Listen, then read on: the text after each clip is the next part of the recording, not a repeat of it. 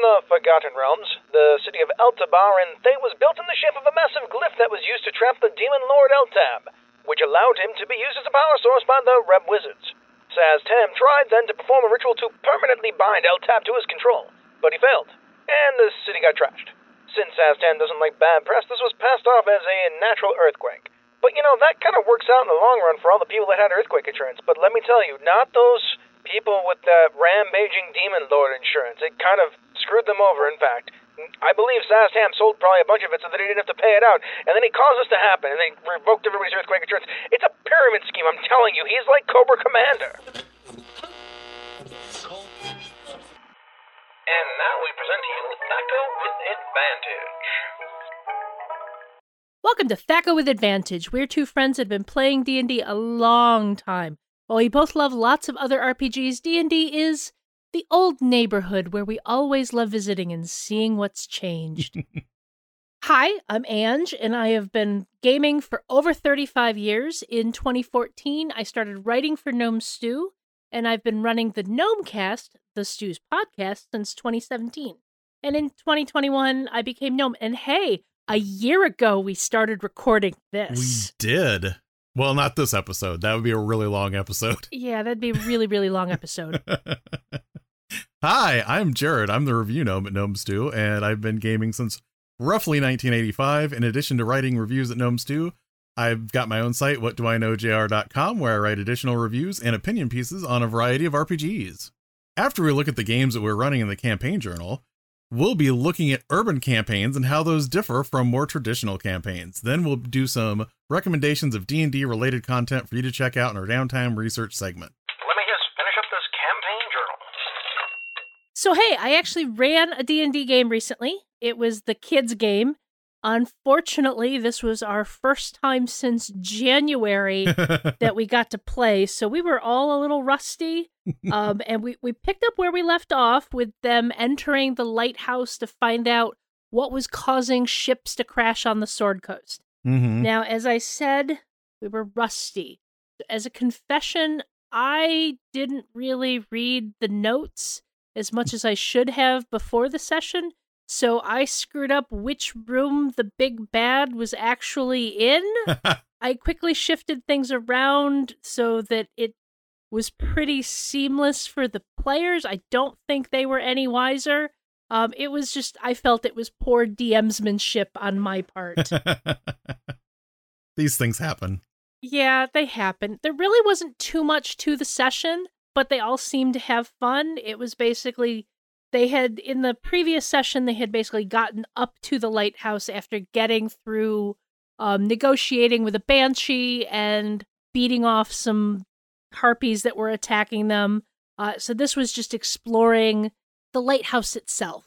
So they found the guy inside that was causing the problems and his minions, and then discovered his dead beating heart in the uh, like the light of the lighthouse, which was drawing ships to their death. And they dealt with all of that and found some treasure, and, you know, it, it was it was fun. They had a good time, but it wasn't very meaty. Now, the next time we get to play, which is probably going to be mid-August, probably going to be the last time I'm going to be able to have this group together. Oh, they're all graduated from high school now. Mikey is off to school somewhere downstate. I believe Iquana is headed off to Massachusetts to school. Kevin and Adelaide are staying local, but at the same time, they've got a lot on their plate. So I don't know that that group as a whole will get together again. Mm-hmm. So for the next session, I'm going to put together the dragon fight. Now, the, the key is going to be trying to get the dragon fight into the game in a session where my players are easily distracted, and usually we get about two hours of actual play in a four-hour session. So we'll, we'll see see how this goes. Now, on the playing front, only one of the campaigns that I'm in actually happened since the last episode. In our Undermountain campaign, the G M was running uh, one of the adventures from the Keys of the Golden Vault, and this was a ton of fun. I cannot tell you the name of the scenario because I don't remember it, um, but it was a ton of fun, and we had an amazing moment where our rogue got to inflict one hundred twenty-six points of damage in one attack on a night hag. This is one of those moments that fate just sang and allowed the game to be awesome. He had been hanging on to some purple worm poison since we were way back in Skullport. The G M allowed to apply it before the attack, and then he just so happened to roll a natural twenty. It was glorious. It's probably one of those things we will all remember for a very, very long time. So many extra dice. It was, I mean, it would have been a lot of fun in person, but it was still really cool. You know, I don't even know that we would have had enough dice between us at the table for what he was rolling. Oh, goodness. Well, unfortunately, our Thursday game didn't go off in between uh, our last recording and now, but I did want to get caught up on the game that I'm running for my daughter and my daughter-in-law and their friends. When we last left them, they had started recruiting the Shadar-Kai to help them fight against an undead general working for Vecna that had attacked their homeland. They had a feast with the Shadar-Kai, and they were discussing what was going on and the kind of help they were going to need. We determined that Shadar-Kai food for special occasions is like super spicy and rich because the Shadowfell dulls their senses. And for special occasions, they bring out things that are really, really powerful. So all of the, the players were kind of overwhelmed because the Shadar-Kai are all kind of like dulled by living in the Shadowfell. During dinner, um, we had a conversation talking about the Raven Queen's castle and how that was nearby and how, you know, it's amazing that they live this close to a goddess's domain. And they just happened to also see that there was a key that gets into the Raven Queen's fortress that was on display in the uh, the Shadar-Kai's hall. Overnight, while everyone else was sleeping, the centaur druid that has been traveling with them snuck off with the key. They found out eventually that it's because his wife had died and he couldn't find, you know, he was doing divinations and he couldn't find any evidence that she had been reincarnated, like, you know, would happen with the druid circle and their beliefs. So he wanted to know why she was stuck in the land of the dead. In the morning, the Shadar-Kai are like, you know what? We do still want to ally with you, but you're going to have to clean up your mess before we can trust you. So they headed out to the fortress to track down the centaur. On the way to the fortress, they ran into an Aleph and some shade minions from M C D M's Flea Mortals. I like still using the minions with this group because it is still giving them that that whole thing where I can throw, like, you know, ten things at them and they don't do a lot to them. And if they hit them, they go down. But it feels like they're doing a lot because, you know, they started off this fight like, you know, two to one odds and all of that. Yeah. The Aleph itself, it is essentially a wraith that whispers weird things that messes up your mind. The Aleph, when it was whispering to the monk, the monk punched the paladin in the face during the fight. I believe that was the most damage anyone took, was the monk hitting the paladin. So after that, they managed to dispatch the uh, Aleph. They make it into the fortress and they find the centaurs incapacitated. What I hit them all with is, because this is the fortress of memory, they all had to deal with their worst memories. Ooh. And the simple thing was, it was just going to be, give me a charisma save or you're incapacitated. But I made each of them tell me what their worst memories were. The funniest one was the person playing the ranger tried to make hers as innocuous as possible. That's like such a such a thing that people would do back in the day. And I mean, it's reassuring to know that people still do it today. Yes.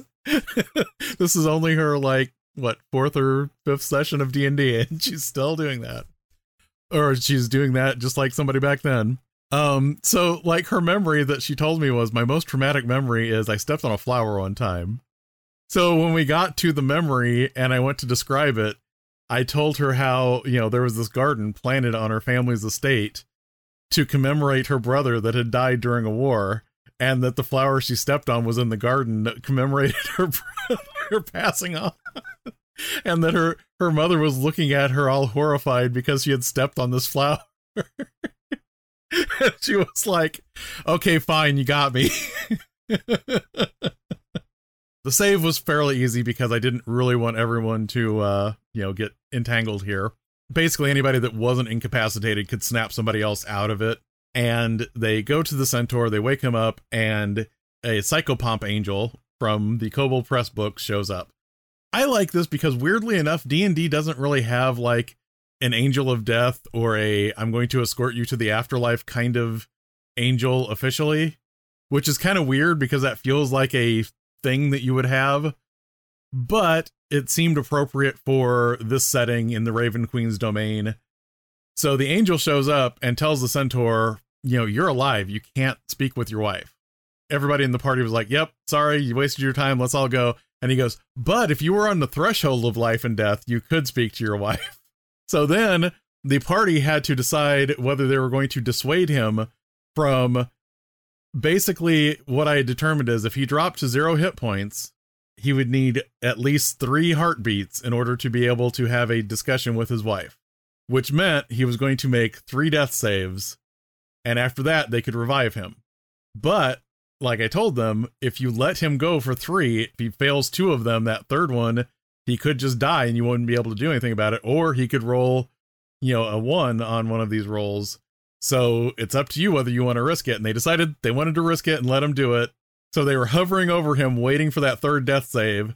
And as it turned out, he only failed one of the three. So it wasn't too nerve wracking. And then on the third death save, right after he made it, they healed him and brought him back. So he finds out that his wife was going to be transformed into a um, basically a spirit guardian for these druid groves. And that's why she's not back from the afterlife yet, because she is basically transforming into this other type of creature. What was really funny is I was kind of expecting the party to kind of be like, oh, that's, um, you know, it's really sad that he was missing his wife that much. They laid into him about how she had a purpose and he delayed her from her purpose. And he should have just realized that he needed to get on with his life and dealt with it without doing something dangerous to uh, to slow up her progress for what she needed to do. Damn. Yeah. It evoked emotions, just not the emotions that I was assuming would happen. So they get back to the Shadar-Kai. The Shadar-Kai are perfectly okay with, you know, still allying with them now that they have undone the damage that the centaur that was traveling with them did. And now the monk, who was upset because the big uh, warrior Shadar-Kai was flirting with the paladin, starts flirting with the leader of the Shadar-Kai, who, before I had much of a chance to describe her at all, basically everyone in, in all of my players decided that she was a more hot Morticia Adams, who was also an elf. I mean, they probably weren't wrong. No, I mean, that seems reasonable for a Shadar-Kai. I mean... So that was our session. Welcome to the Dungeon Master's Workshop. Moving on to our Dungeon Master's Workshop, when we picture a typical D and D campaign, it often involves a lot of travel, possibly with some wilderness exploration. But definitely not a story that takes place in one very specific geographic area. Now, that doesn't mean every single campaign needs to be played that way, and sometimes it can be quite rewarding to run a campaign set in a specific urban location, that is our city campaign. So, Jared, how did the early editions of D and D address the idea of running an urban campaign, or did they just ignore it because it wasn't really in their thought process? There may have been a little bit in the first edition D M G because that had a little bit of everything, and some of which, you know, contradicted itself because it went on for so long. But really, um, a lot of the focus of the game, there was a lot more of this idea that you were going to go out somewhere and explore a place. Settlements and cities were kind of the place you came back to rest between adventures. They weren't where adventures happened a lot. So there isn't really a lot, especially not at the early, you know, O D and D basic, very beginning of Advanced Dungeons and Dragons that touches much on how to run a campaign in a city. I know my official knowledge of early editions is quite limited. Now, what were some of the first official products that offered up an urban setting to use? What was really surprising to me is I... kind of thought this was the case, but I, you know, I've, I did some digging to make sure there weren't some products that I forgot in there. Um, and obviously I'm not a super expert because I didn't start playing until, you know, like mid eighties. So I didn't have everything, but when I did my, my digging, it does really look like that Lankhmar City of Adventure was really the first product that T S R put out for A D and D that was really focused on the idea that most of your adventures will be in a city.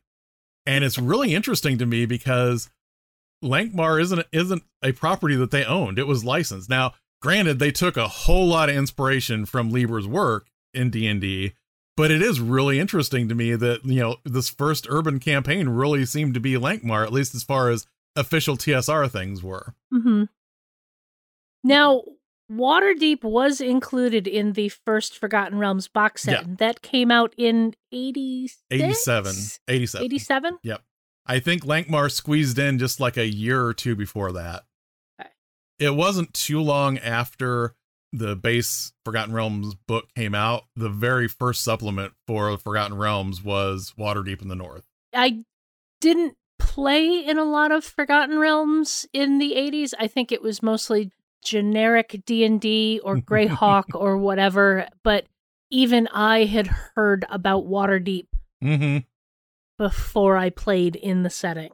Just to make sure no one gets upset at us, I'm not saying Greyhawk didn't exist before all of this stuff.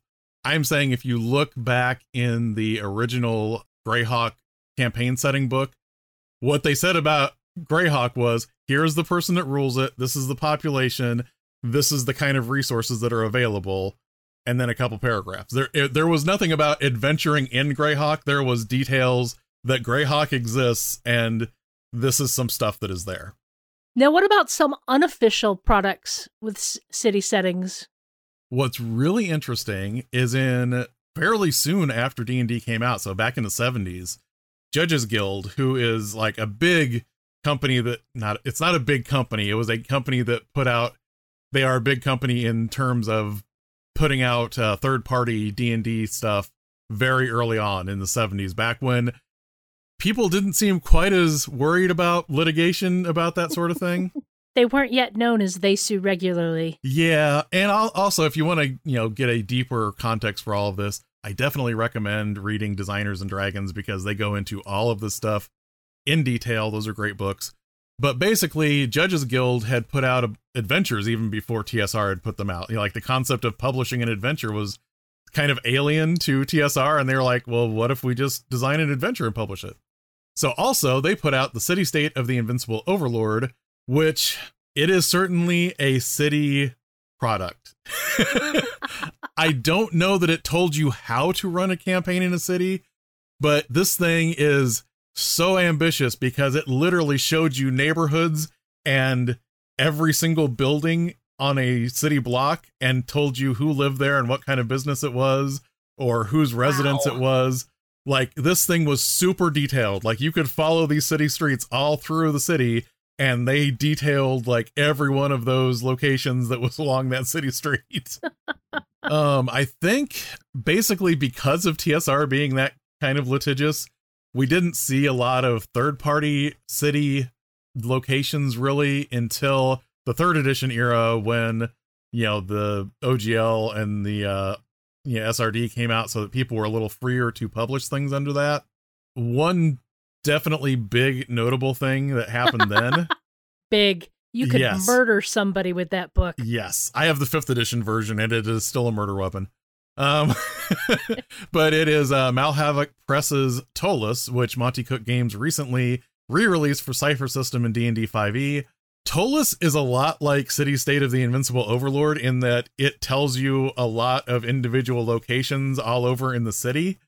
But unlike the City State of the Invincible Overlord, there are sidebars kind of saying, this is the type of adventure you might have here, or, you know, this person is hiding this secret. So it wasn't quite as much a census of the entire city as it was kind of a lot of locations, but also some hooks to do something with those locations. It's almost like twenty plus years taught people what G Ms actually need to run their games.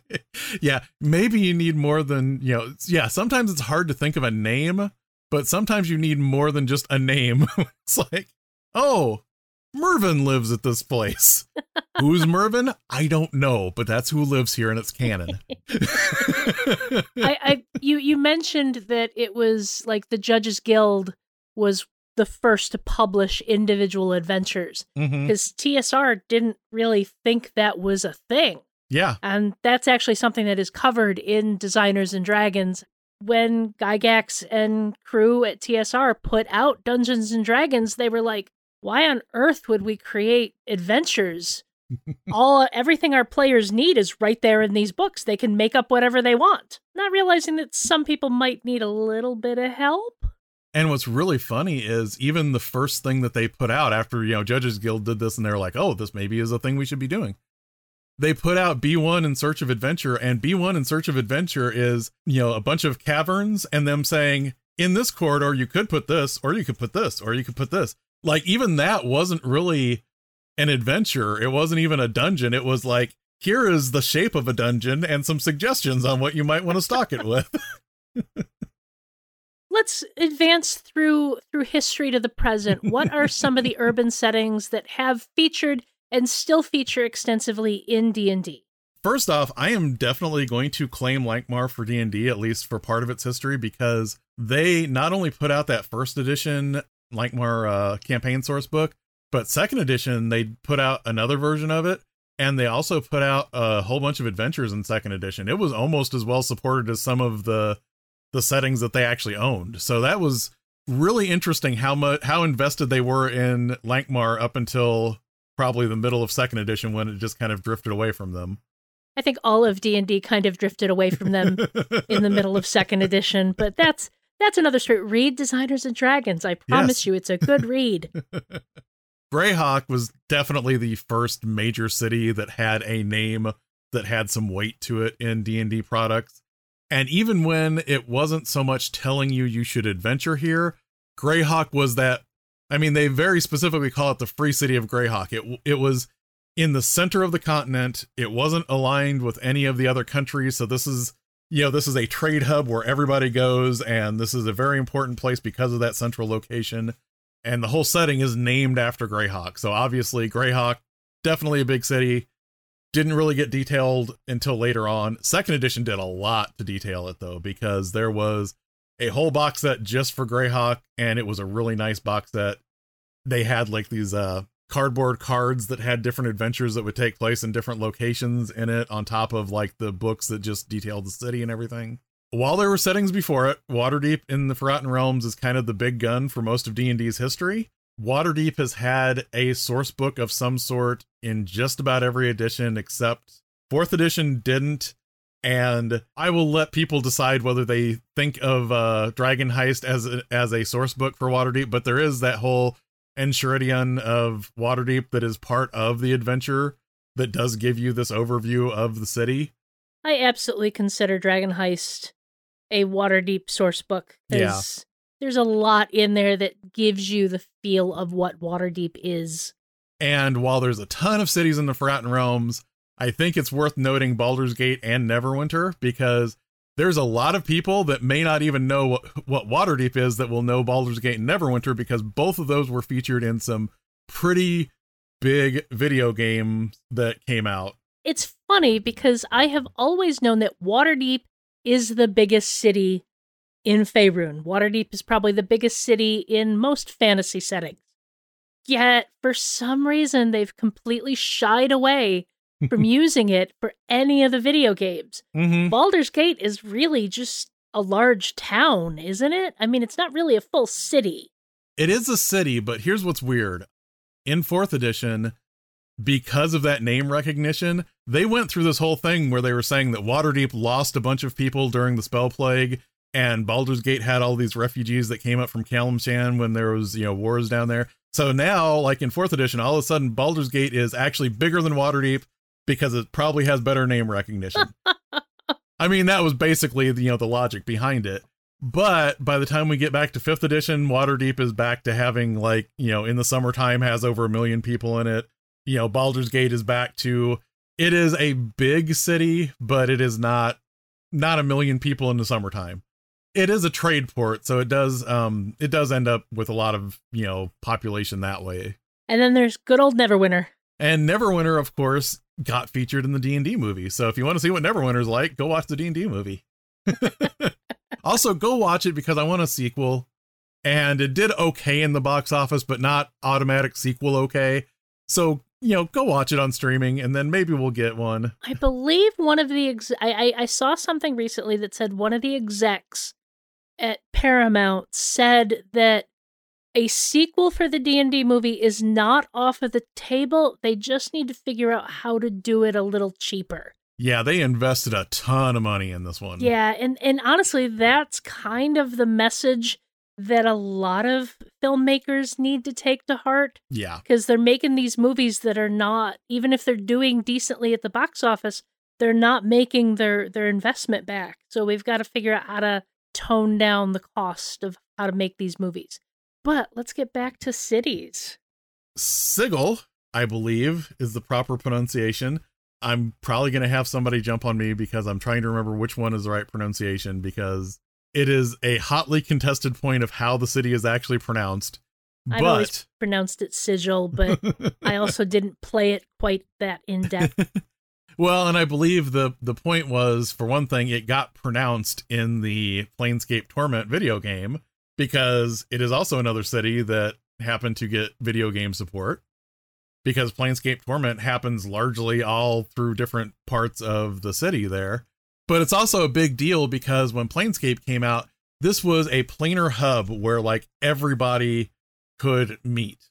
This was sort of the fantasy version of Mos Eisley. Like, you can go into a bar in Sigil and there is Uh, there might be a pit fiend and a solar and, you know, a genie.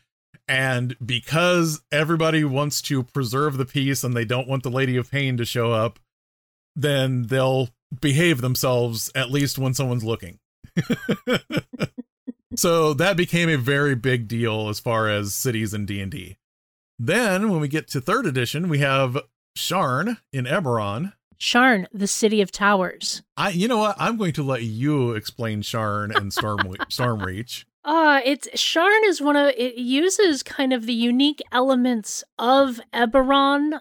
I liken it to, a lot of people say it's Manhattan in in a fantasy game, because literally they built up instead of out. Yeah. In Sharn, that's because it is a nexus with the plane of air, and magic allows things to build up without a pesky thing like gravity or physics getting in the way. Waterdeep was always super cool, and I have actually run a campaign set in Waterdeep, but Sharn was the first D and D city that made me go, oh, I could see how a campaign that stays in the city could actually function. Yeah. Because with the way Sharn is set up, you have everything from the creepy lower depths of the cogs to the upper echelons of the city floating in the clouds on flying cities. It is a super awesome location that I love revisiting any chance I get. And I think Stormreach is worth mentioning just because, you know, pirates, but also that is where they chose to uh, set D and D Online when it first came out too. Mm-hmm. And that is on the uh, continent of, um, oh my gosh, my brain just broke. Xen'drik. Yes, it's on Xen'drik. The bad thing about this is that I should not forget that, because Xen'drik is the continent where all the dra- giant societies were at, and I am a huge fan of giants, so that was terrible of me to uh, choke on that one. I will say there are other cities in Sharn that are worth exploring if you don't want to go big city, you want to go sort of mid-sized city, because there's uh, Rote, which is the capital city of the nation whose name I'm forgetting. Basically, each of the capital nations has a decently sized city, and then there's even Thronehold, which was the seat of the, the rulers of the whole continent before it got broken up during the Hundred Years' War. I'm just going to throw Ptolus out there again because it is still in print. You know, Monte Cook Games put it back out again. So if you want a fifth edition version of that for D and D, it is still out there and it exists, and it's been updated for this edition. I also wanted to throw out Absalom from Pathfinder's Golarian setting, in part because Absalom played a very important role in how they were kind of marketing Pathfinder when it first came out, because Absalom is, again, like Greyhawk, it is like the center of the continent, but it is also where the Pathfinder Society is located, and that is how they they built their whole Pathfinder Society organized play. It's like, This is a centralized location where people from all these different countries and different factions and different interests come. But if you're all members of the Pathfinder Society, you get orders from Absalom to go into different places to look for these ancient relics and things like that. It's a good launching pad. Mm-hmm.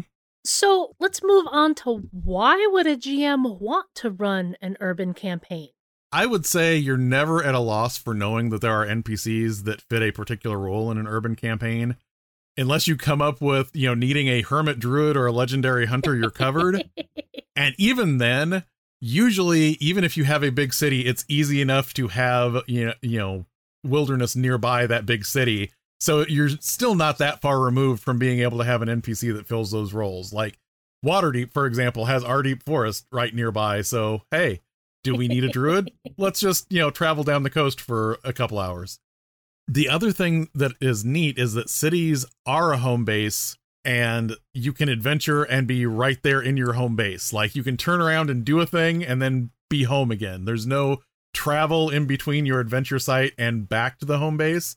And if you're really focused on that idea that you want to do the adventure and then you want to get back home, you know, you're right there.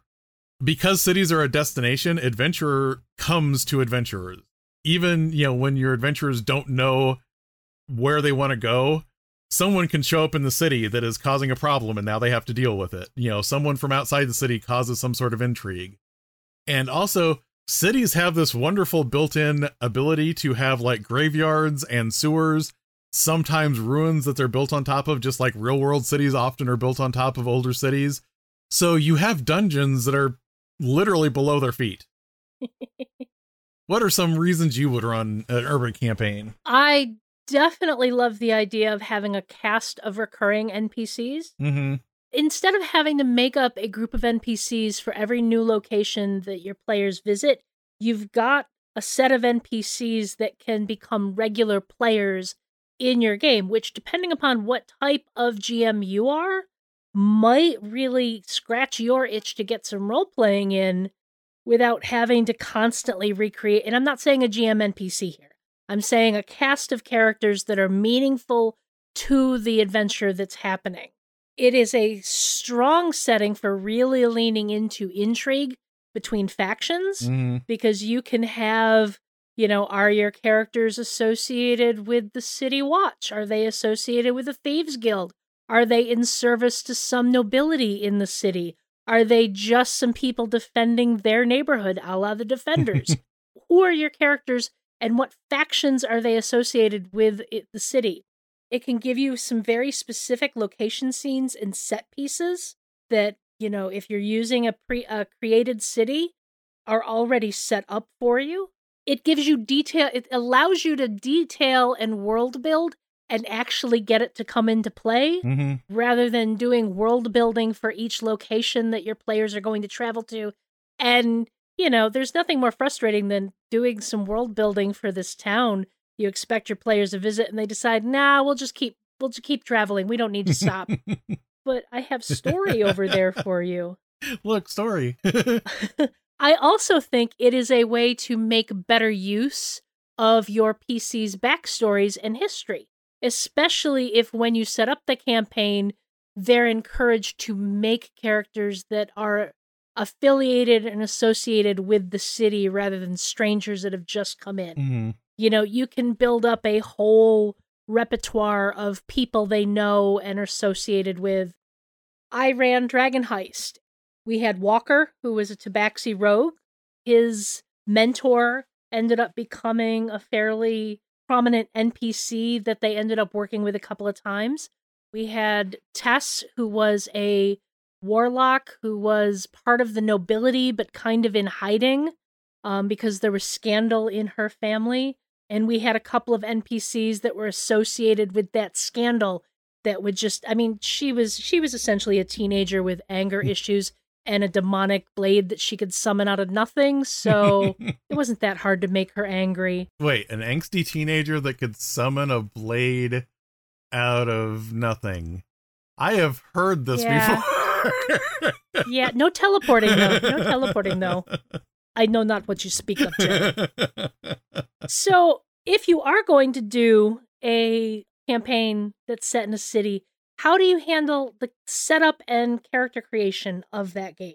If you aren't going to incorporate the P Cs leaving the city, that's probably something that is very important to communicate.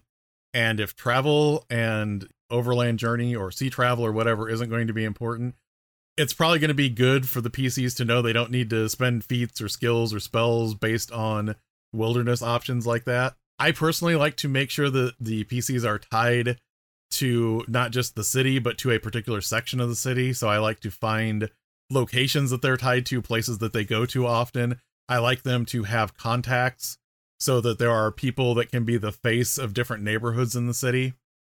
Yeah, I think you have to be very upfront with your players that it is going to be an urban campaign and push back on any character concept that is going to struggle to thrive in that setting. Mm-hmm. Now, this is to not say that you can't make a druid or a ranger or a barbarian who works in the city. Mm-hmm. You just need to make sure the player understands what they're getting into and tailor that character to that environment. Yeah. It's too often players, you know, it, it, I still see this happen today where players make their characters in a vacuum and bring them to the table without any idea of what the G M is planning.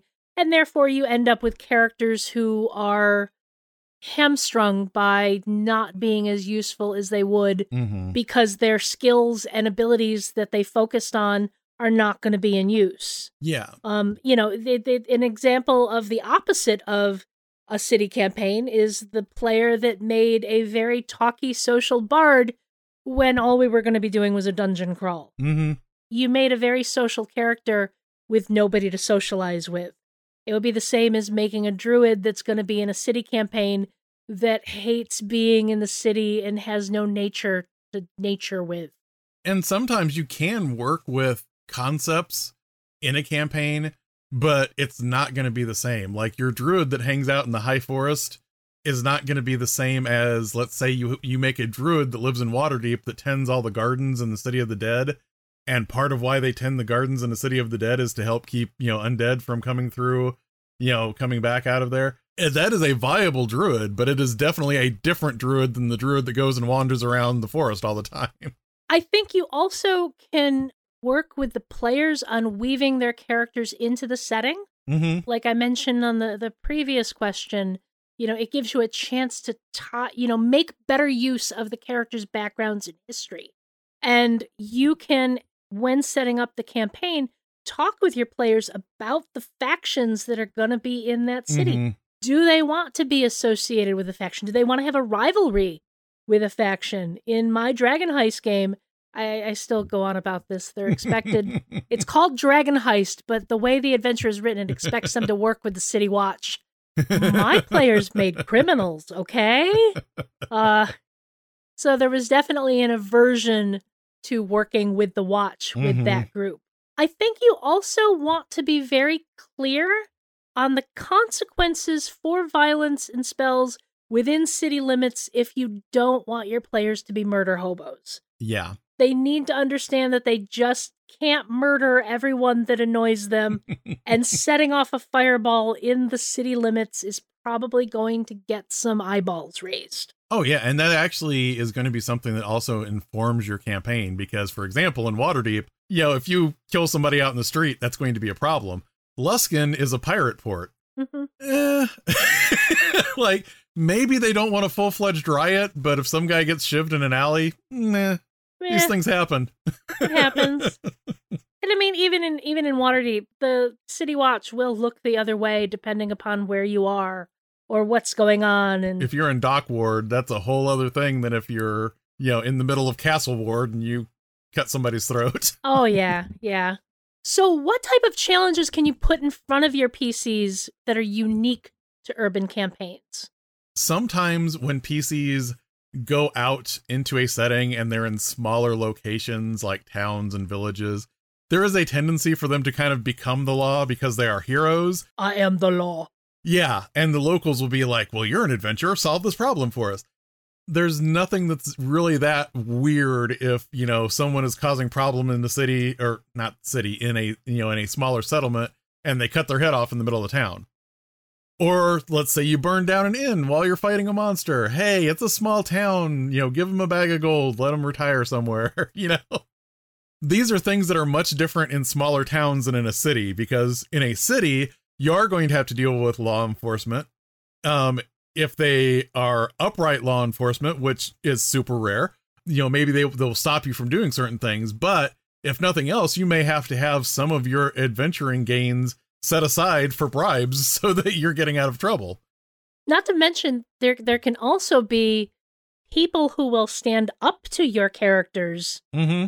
in a city that can oh, actually yeah. take them on, where you might not have that in a small podunk town. Yeah, that is another thing, and it's not something that has been spelled out as literally in fifth edition, but in third edition, it specifically would tell you, if you have a population of this size, you will have this many N P Cs that are at least tenth level or fifteenth level or whatever. And that does, that has that, you know, if you start burning down inns in Waterdeep, you're going to have, you know, the Blackstaff show up, and this is an archmage that can wreck your day and possibly animate some giant statues to step on you. Yeah, you, you don't want to catch the attention of the Lords of Waterdeep. No. um, but yeah, you might even have to like join a certain guild for certain professions. Thieves guilds are, or assassins guilds are perfect examples of that. Like, you know, even if you're doing this thing illegally, if this, you know, makes it through the underworld and somebody finds out that you're stealing from people and not an official member of the guild, you could be in lots of trouble. And that's like a recurring thing in like the Fafford and Mauser books, is they're always at odds with the Thieves Guild. And that is a unique challenge that you're going to run into in a city. Yeah. Like we mentioned earlier, there's there's no shortage of dungeon like places to explore mm-hmm. in a city. You can have your crypts and your sewers and all sorts of creepy stuff. In my Dragon Heist campaign, they had a very early experience with some oozes that could, I don't, ooblex. Ooblex? Were they ooblex? Oh, yeah, yeah. Um, they basically, like, touch you and steal your memories and mm-hmm. mimic you, and they're terrifying. Um, so every time my players were in the sewers of Waterdeep, for whatever reason, they were terrified because those things might be around the corner. By the time the last encounter I threw in front of them with one of those, they could have easily taken it based on C R, but they mm-hmm. ran. They ran because they were afraid. A challenge you can put in front of your players are the social intrigue encounters. Mm-hmm. There are a, a truly large city will have a lot of different factions, all vying for power, all working towards their own goals, and your P Cs can totally get caught up in the middle of that. In the Indus campaign, the City of Cowls campaign I've been playing with uh, my buddy Tristan running, it was definitely, we were caught between the remnants of the old Thieves Guild, some nobles vying for power, um, some cultists wanting to gain their own things. And it was like, we had no idea what was going on. We just knew we kept running into these people that were doing bad things, and we were trying to stop them. And it took a while before we started seeing what was actually happening under the, you know, mm-hmm. in the shadows with all these things going on. And that's something I don't think you can really do well outside of a city campaign. Yeah, I I ran uh, one campaign in uh, Zobek in the, the uh, Midgard setting. And the P Cs, this was interesting because, you know, we talk about starting some campaigns with having a patron already, which is what we did in our campaign that we're doing. But like the way they started this in Zobek, they were looking for a patron. Like they didn't want to keep taking the adventuring job board things that were saying, hey, clear the rats out of my basement. They wanted to find a patron that was going to give them jobs that were, you know, that were going to pay well. And that is another thing, like in a city, you have, you know, like, you want to get the attention of the movers and shakers that will hire you for those important jobs, mm-hmm. which gives you more of a reason to go to parties or to go to, you know, formal functions and things of that nature in order to get people's attention as well. Can I share a secret of my Dragon Heist campaign that really never came to fruition because we kind of ended before I got there? Why, yes. Initially, I started it. The P Cs were, were hired by a patron to be an adventuring party serving under her. What they didn't know is that she was one of several nobles that were competing to see who could have the most uh, successful and interesting adventuring party working for them. And they would all gather and watch things through scrying and other things.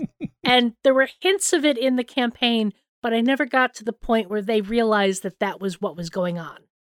I love that too, because that is a very Forgotten Realms thing. Mm-hmm. I mean, that having people that use adventurers to advance their social standing. I mean, especially like um, that was something that uh, Ed's campaign did a lot with Cormyr, you know, where you would have different noble families where it was like, these are my retainers that are doing these things for me.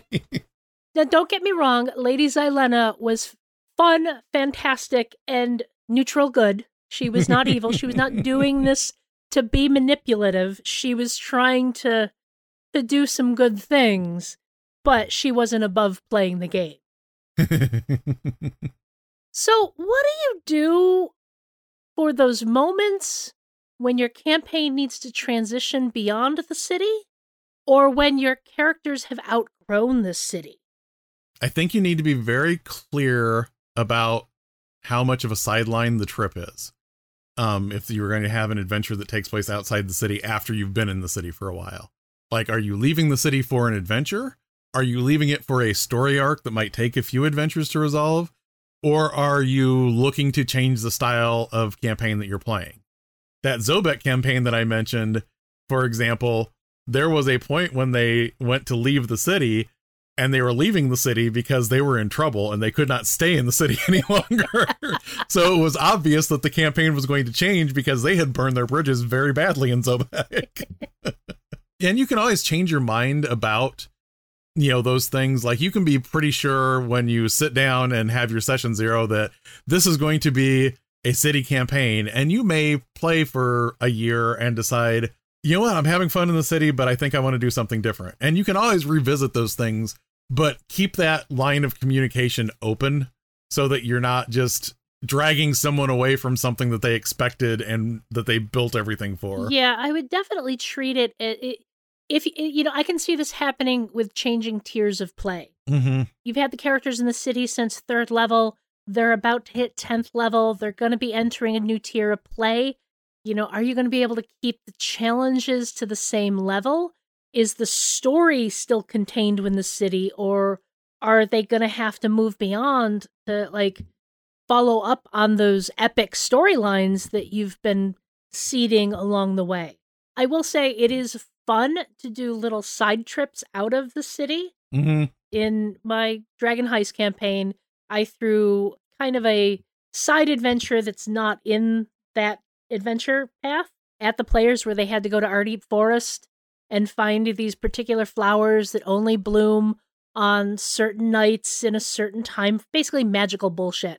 And uh, I had a lot of fun pointing out to the characters how absolutely out of their element they were in the forest, because they were definitely all city kids who did not know what to do when they got nature on them. You know, that was a lot of fun. That, that's when you also, yeah, you surprise them eventually, because there's like a group of elves that have just been making sure they don't die, that also they never noticed the whole time, just been following them. What's really funny about that is when you talk about the different tiers of play and moving from like an urban, you know, campaign to something else.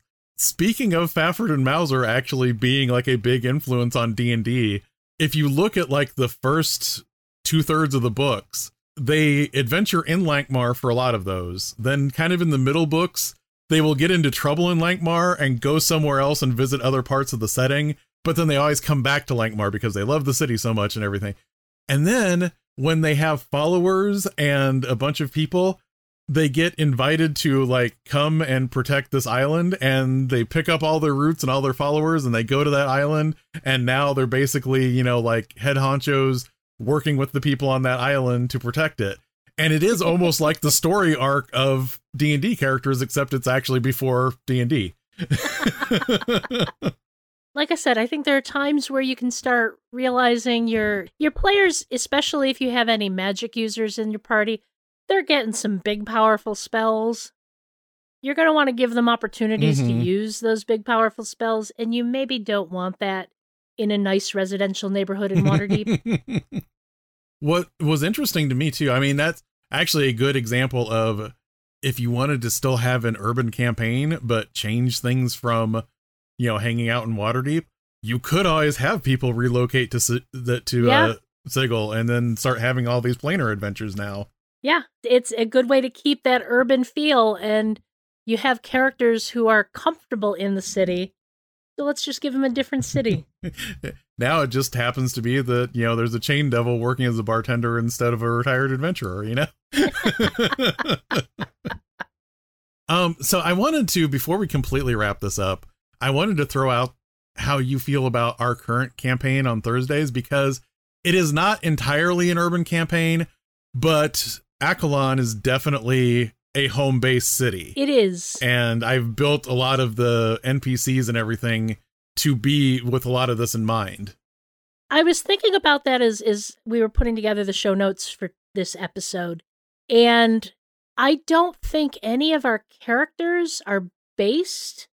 Like, I don't think our origins are based out of the city. Hmm. So our ties come to it as kind of strangers who found our way here and then got hired by the dragon to basically be her agents. Mm-hmm.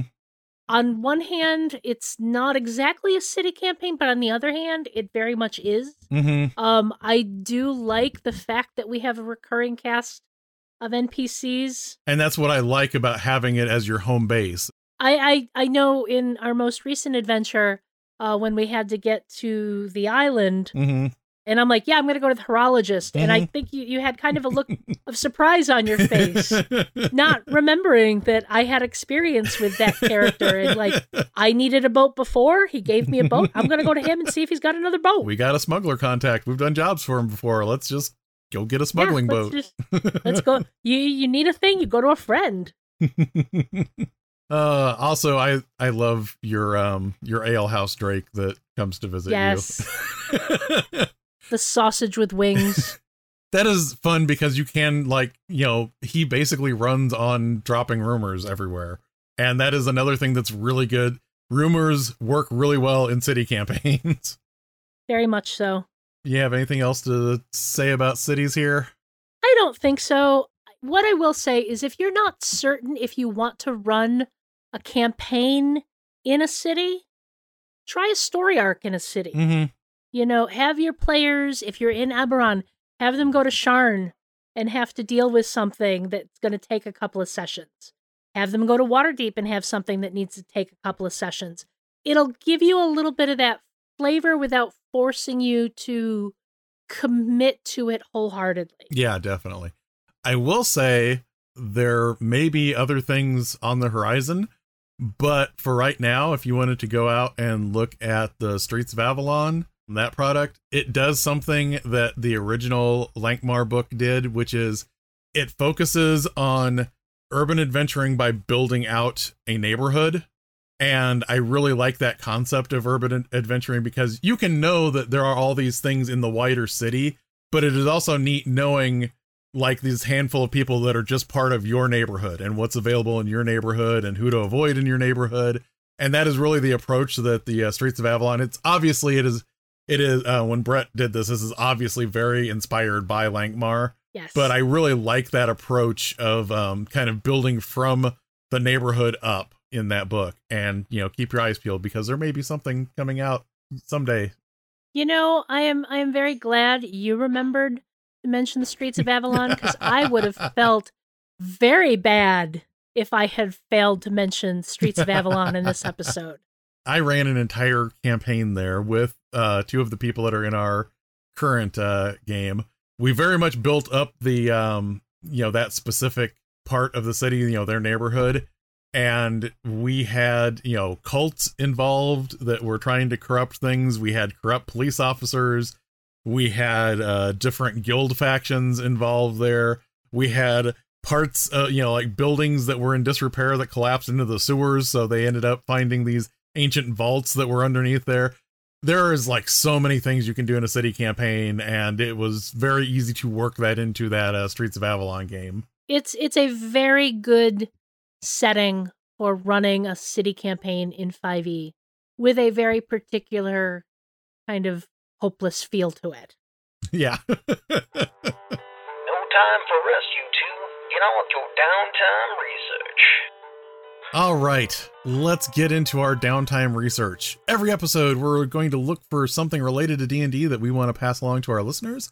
It might be products, websites, videos, or podcasts, but it will always be something that we think will enhance your D and D experience. Now, what I'm going to share isn't exactly a product, but it's a crafting experience.